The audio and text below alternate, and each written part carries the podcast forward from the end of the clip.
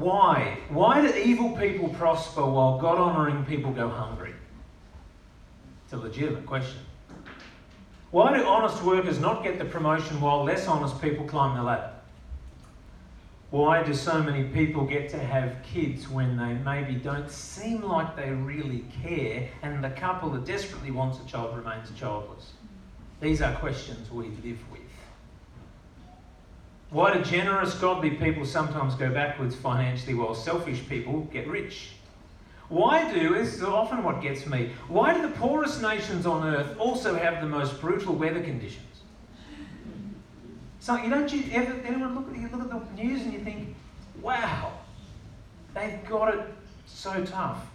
Um, these are questions we ask, and the biggest of them all probably is, why doesn't God seem fair? Well, we are in this book, Habakkuk, in the Old Testament, and it's a book that deals with some of these issues Habakkuk begins in verse 1 How long, O Lord, must I call for help? In verse 2 But you do not listen.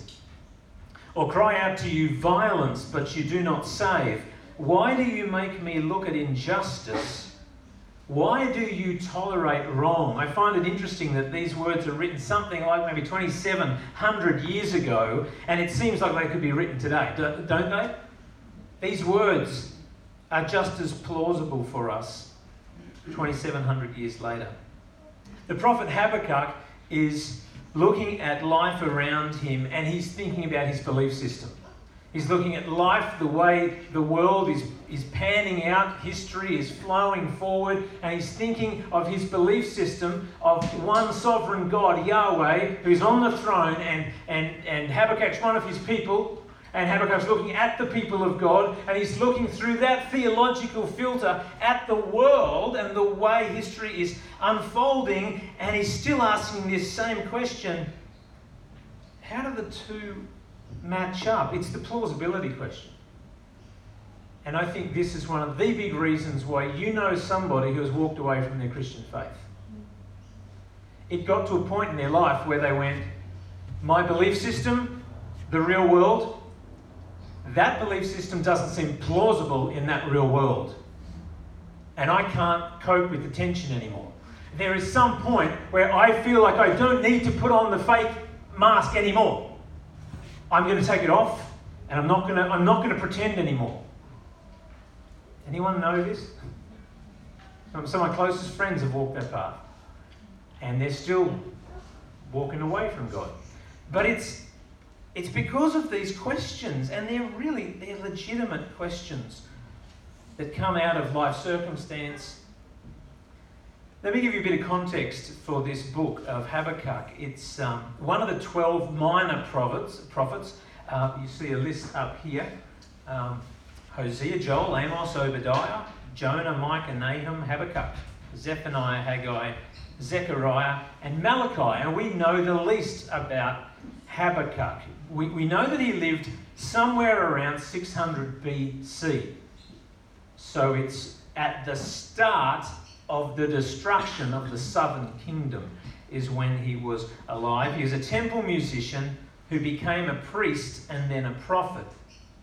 And all around Habakkuk, he sees violence and corruption and fights and ungodliness. And into this environment, the Lord speaks to this prophet.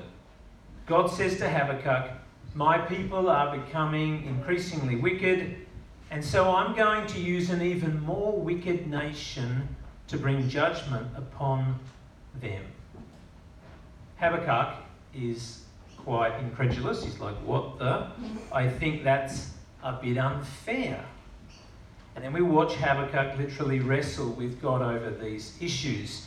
And um, anyone know what Habakkuk as a name means? To wrestle. Um, that's why he's got that name. He wrestles with God. Habakkuk is a great book to study because it reflects the challenges of real life, I think. The ambiguity, the, the tension. The text begins the prophecy or oracle that Habakkuk the prophet received. Oracle means an utterance a doom, a burden. So Habakkuk has been given a burden. And he says, Why do you make me look at injustice? Why do you tolerate wrong? Destruction and violence are before me. There is strife and conflict abounds. Therefore, the law is paralyzed and justice never prevails. The wicked hem in the righteous so that justice is perverted. Habakkuk doesn't want this message that God is giving him to release. He doesn't want this task. He's wrestling with God. And Habakkuk gets right up into God's face, as it were.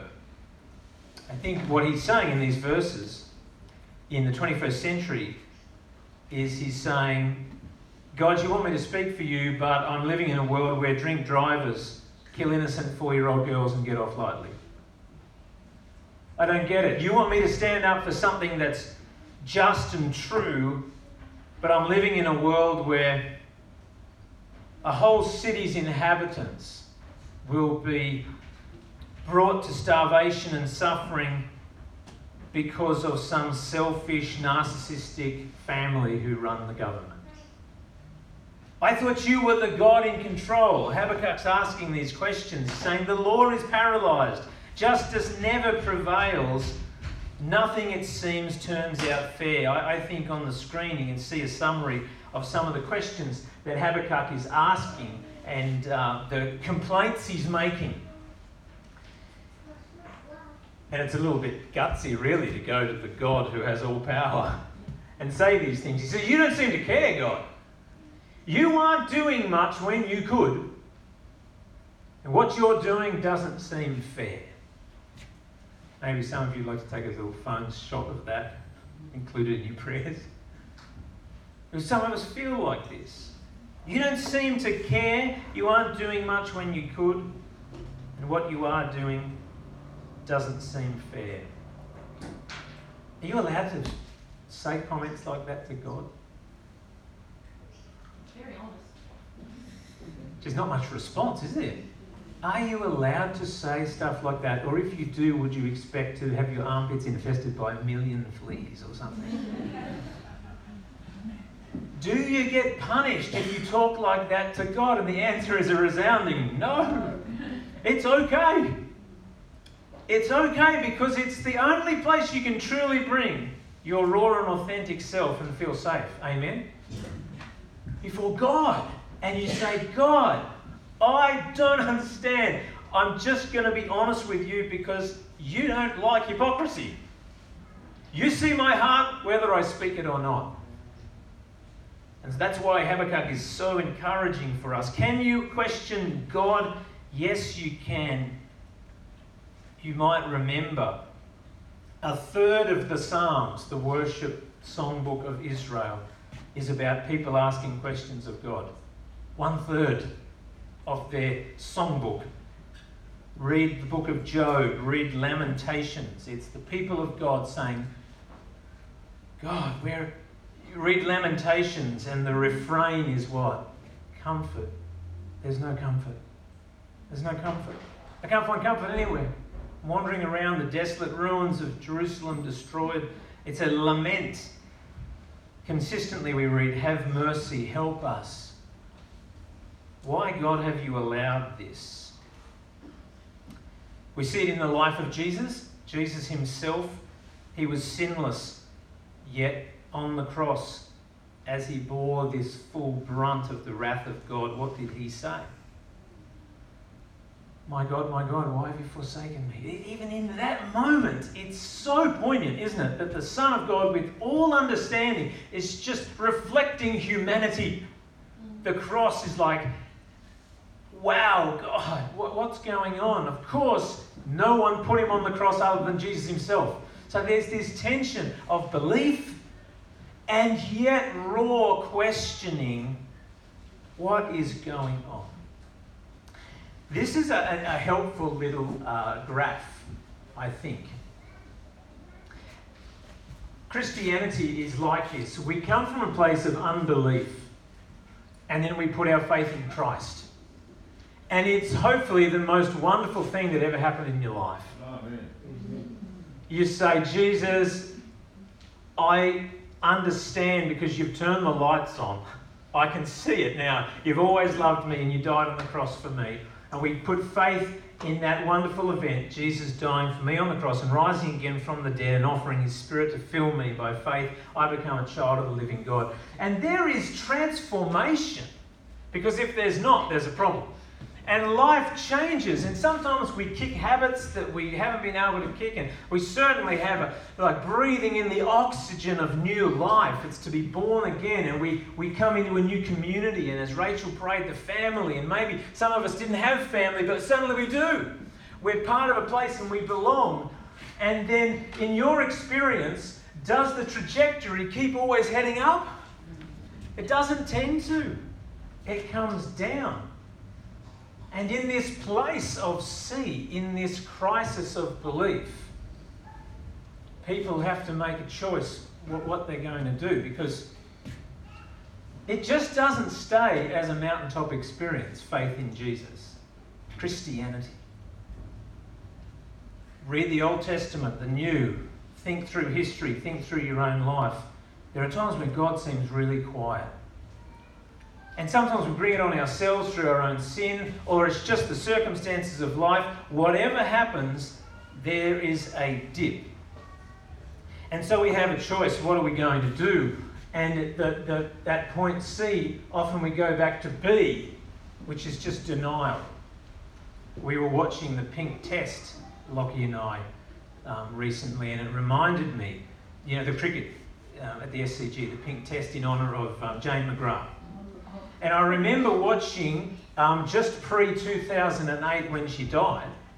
It might have been the end of 2007 or early 2008. Andrew Denton, anyone remember Enough Rope? That interview program. I'm going to ask the guys at night, and no one's going to nod. They're shaking already. It's the problem with preaching the same message morning and night. Your age always is shown up. It's a very good interview program called Enough Rope. So they just talked and talked. Um, but I remember Glenn McGrath being interviewed by Andrew Denton with his wife, Jane. And Andrew said, Do you guys ever talk about death? And Glenn is a powerful, victorious sportsman. He said, We never talk about death. It's not even an option. It is not an option on the table. We're going to beat this. now, the pink test is the pink test because it's in honour of Jane who died. Because stuff happens that smacks us in the face, and one option in life is to say, I'm not even going to think it's happened. And we've all done it, it's part of grief. But it's actually not helpful overall to live in denial, because the other option is to just throw it all in. Say, look, if it's, if it's not going to be victory, if, if I'm going to have to have these questions, I'm out of here. We were um, I was involved in a, a discovery group years ago at Caringbah. It was a, a fantastic group of blokes who were investigating Christianity. And there was a guy who came from um, Ansett. Guys ever heard of Ansett? Jansen, Jansen. You know, so there used to be this other, as well as Qantas, there was Ansett, an Australian carrier, airline carrier. Um, this guy worked for Ansett, and, uh, and he, he, they're a very close family group Ansett. Anyway, he was so close to giving his life to Jesus. And then the Bali bombings, bombings happened. And some of his closest mates were in Bali when it happened. And I just watched this happen. He hadn't actually put his faith, but he was so close, or maybe he had in his heart, I don't know, but he said, if God can allow that to happen to my mate, I don't want anything to do with God. And he walks away. We've had it in our church here in the last two and a half years since I've been here. People have had a strong faith, but the circumstances of life hit them. They say, I can't cope with this. Now, I, I don't know if they walk away from faith completely. We don't believe it, most of us. They're our loved ones. But they, in their, in their verbal pronouncing of faith, they go, I'm going back to A. Because I, I just can't cope with this. It doesn't make sense. I don't want, I've heard people say, I don't want to walk away, but I can't hold the tension any longer because I refuse to be a fake. And you know what? I want to honour that person. Amen? Honestly. And keep praying for them. Because you've got to be honest that fate's hard. So, what's the other option? The other option is you head on down into the dip. You, you keep going. And you realize that this is par for life. Amen. Honestly, this is par for life. It, it is not an upward trajectory all the time. Um, and in that dip, there are things that we learn that we can't learn anywhere other than in that dip, which is the story of First, Second Corinthians chapter one. God has allowed, the God of all comfort has allowed you to experience this so that what? You can take that comfort and give it to others who would never listen to you if you hadn't walked through it. So in the dip, we are getting, getting things from God that we can't get any other way. We're, we're finding an intimacy with Him that ultimately will take you to Eve. It'll take you deeper. It'll take you higher than you were before. Is that true for many of us here? As we walk through and work out what it's like to only have God, we get more to offer. We find perseverance and long suffering, and that perseverance finishes its work in us that we might be mature and complete, lacking nothing, as Scripture says. So I wonder where you are at at the moment. This is uh, God's response to Habakkuk in verse 5. The place of C is a place of wondering, isn't it? You're wondering, you're actually weighing up options. God says to Habakkuk, in verse 5 Look at the nations and watch and be utterly amazed, for I am going to do something in your days that you would not believe even if you were told. Now, the context is Habakkuk is looking around saying, There is so much injustice. We are so far below what that blessing in Genesis 12 1 to 3 said. You'd bless us so we'd bless all the nations and we'd have victory and we would be the, the, the reflection of your glory. And he's looking around saying, God, I don't see it. And then God says, Okay, let me give you something else to think about. You're going to be utterly amazed, mate, when I tell you this. I'll tell you what I'm going to do. Verse 6 I'm raising up the Babylonians. I know you get it that you're my people, but oh, this is what I'm going to do. That ruthless and impetuous people who sweep across the whole earth to seize dwelling places not their own. They're feared and dreaded people. They're a lord of themselves and promote their own honour. Their horses are swifter than leopards, fiercer than wolves at dusk. Their cavalry gallops headlong, their horsemen come from afar. They fly like a vulture swooping to devour. They're all, uh, they come bent on violence. I'm going to raise them up and use them for my purposes. And Habakkuk is astonished. But it's okay to hold simultaneously faith and questions. It's what we see in Mark 9. Do you remember that story where um, Jesus is speaking to a father, and the father's son has been affected by an evil spirit for a very long time, and the father of the boy says to Jesus, the wrong thing. Can can you do anything about this? Jesus says, Can I? Can I? Anything's possible for one who believes. And what is the Father's response? I do believe. But is there any chance you could help me have some more? I do believe, honestly, help me overcome my unbelief.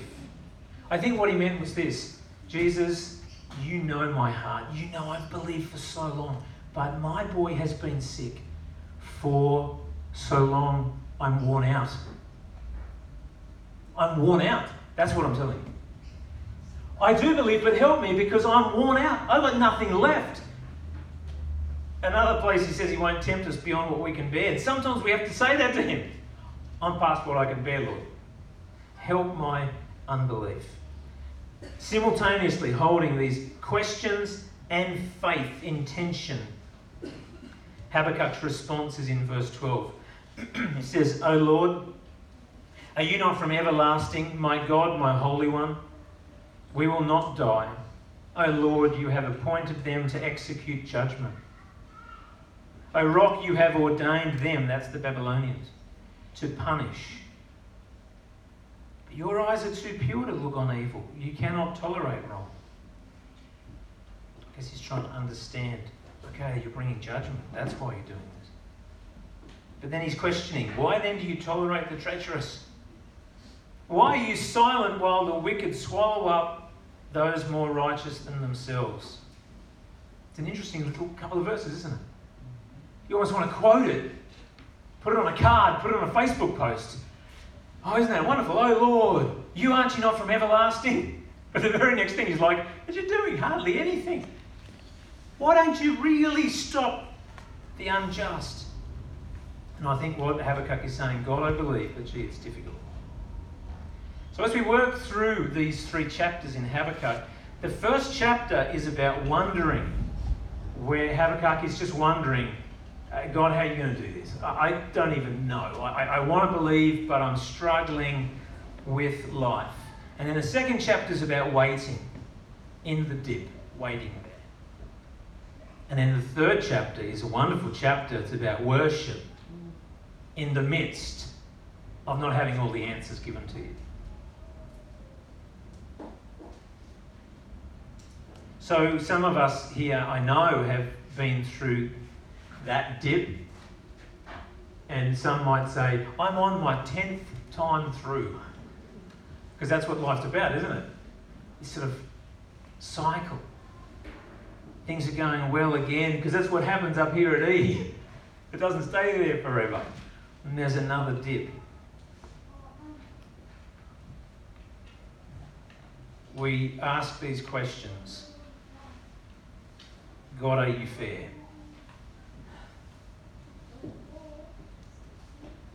I was once upset that some people had said lies about me. And a good mate came to me and I was complaining. And he said to me, um, David Pawson, an English preacher, he, he, uh, he once had a line where he felt the Spirit of God came to him and said, David, you, I know you're complaining about people lying about you. Do you want me to tell them all what you and I know the truth is? And he said, No, no. Do you know what I mean? We want God to be fair, but not too fair. We want, we want the truth told about us, but not the truth that only God and I know about me. I want a filtered truth out there. I want God to be fair, but not too fair. Don't judge me, God. I want you to be not fair for me, but fair for them. But grace is about saying, God, you're fair, and I don't deserve it. I don't deserve it. But I'm clinging on to grace and confidence that you're way more fairer than I could ever be. Amen. What, however, this is going to pan out, God, you are sovereign and you're good. Now, that's a place to get to that'll get you through most things in life. If God really is good, what a wonderful set of hands to be sitting in. If God is good, we can trust Him.